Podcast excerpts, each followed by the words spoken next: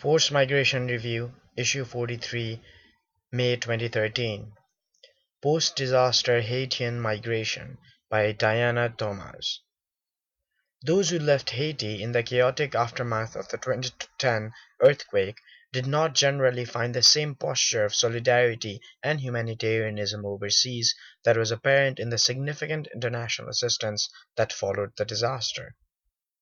Haiti has endured over two centuries of complex political strife, successive coups d'etats, authoritarian governments, and international interventions that have left it with weak institutions, largely unresponsive to the needs of the population.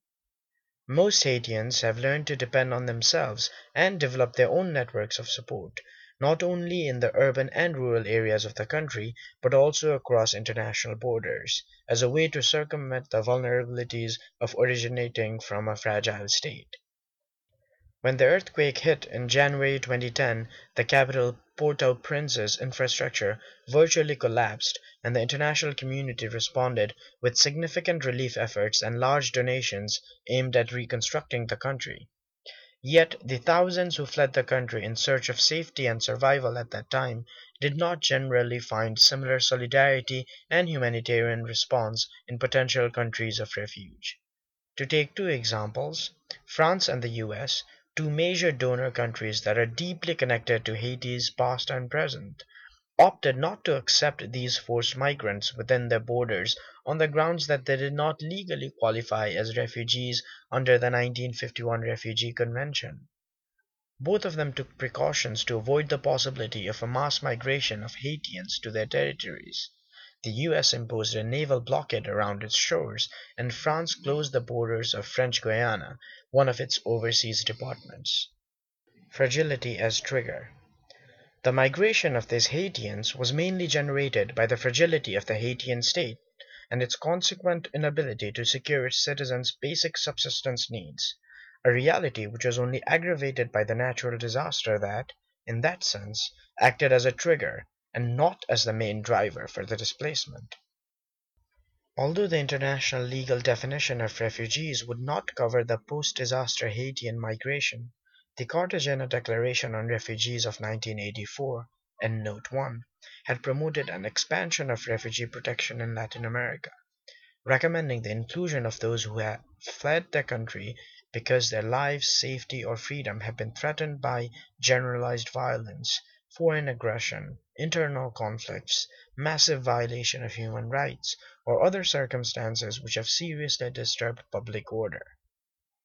In spite of the non-binding nature of this document, many Latin American countries have applied this broad refugee definition in their national legislation. Brazil was the first country in the region to pass a specific law on refugees in 1977 and Note 2 and included in it the Cartagena Declaration's severe and widespread violations of human rights as one of the legitimate reasons for granting asylum. As Brazil was also one of the destinations for displaced Haitians after the earthquake, one might expect that its broad national legislation on refugee could have assured Haitians protection and access to refugee status. However, the National Committee for Refugees, Comité Nacional para Refugiados, CONARE, the public body designated to determine the granting of refugee status in Brazil, reached the conclusion that the displaced Haitians could not be granted asylum. The reasons for the denial stated that they could not clearly demonstrate the existence of a threat to their lives, security, or freedom. Although CONARE determined that Haitians could not be granted refugee status, it simultaneously considered that they required some sort of special permit to stay in Brazil owing to the precarious situation they would face if returned to their home country. As a consequence, some Haitians were granted so-called humanitarian visas.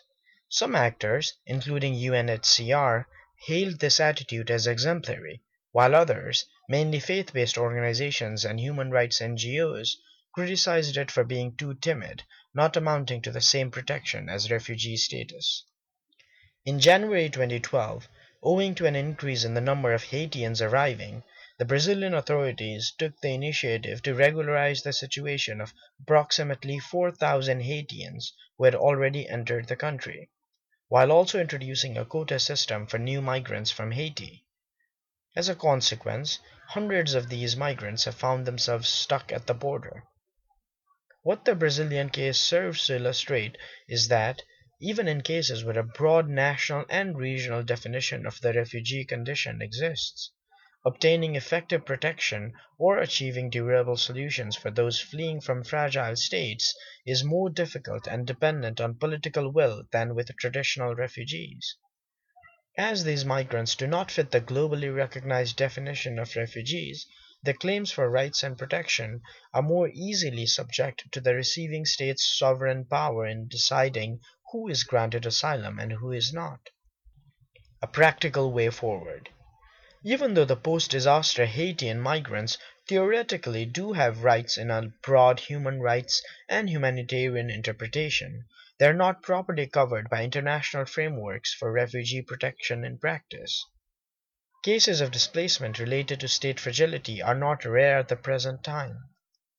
Given the significant international mobilization in the relief and reconstruction efforts following the earthquake in Haiti, but the less generous stance towards the Haitians who fled the devastated country, we should seek ways to try to adjust the international community's handling of those displaced from fragile states. One such way would be to stress the role that these migrants might play when out of the country in improving the situation of their compatriots back home. In that case they can, through the transitional links they create, help ameliorate the situation in their country of origin.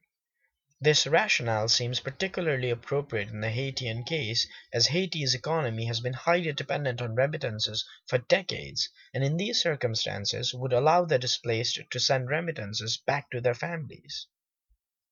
An effective and low-cost strategy for helping to rebuild a fragile state devastated by a natural disaster might consist in the adoption by receiving countries of a migration policy that recognizes those migrants most in need of protection and permits them to enter and be locally integrated. What the receiving countries would be doing is engaging in a complementary assistance approach.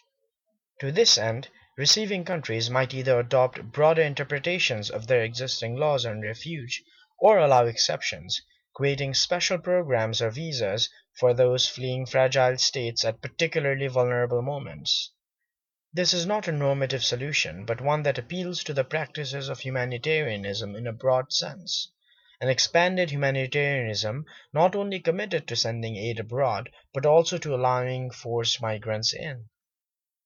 Diana Thomaz, D-I-A-N-A-Z-A-C-C-A at gmail dot com is a graduate student at Pontificia Universidad Católica do Rio de Janeiro, Brazil.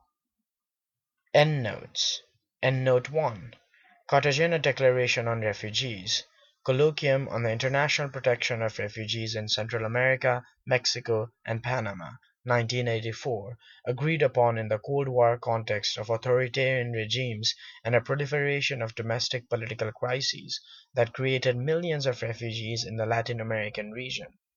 Www.unhcr.org slash refworld slash docid slash 3ae6b3 6ec dot html Endnote 2. Law 9.474/97 of 22 July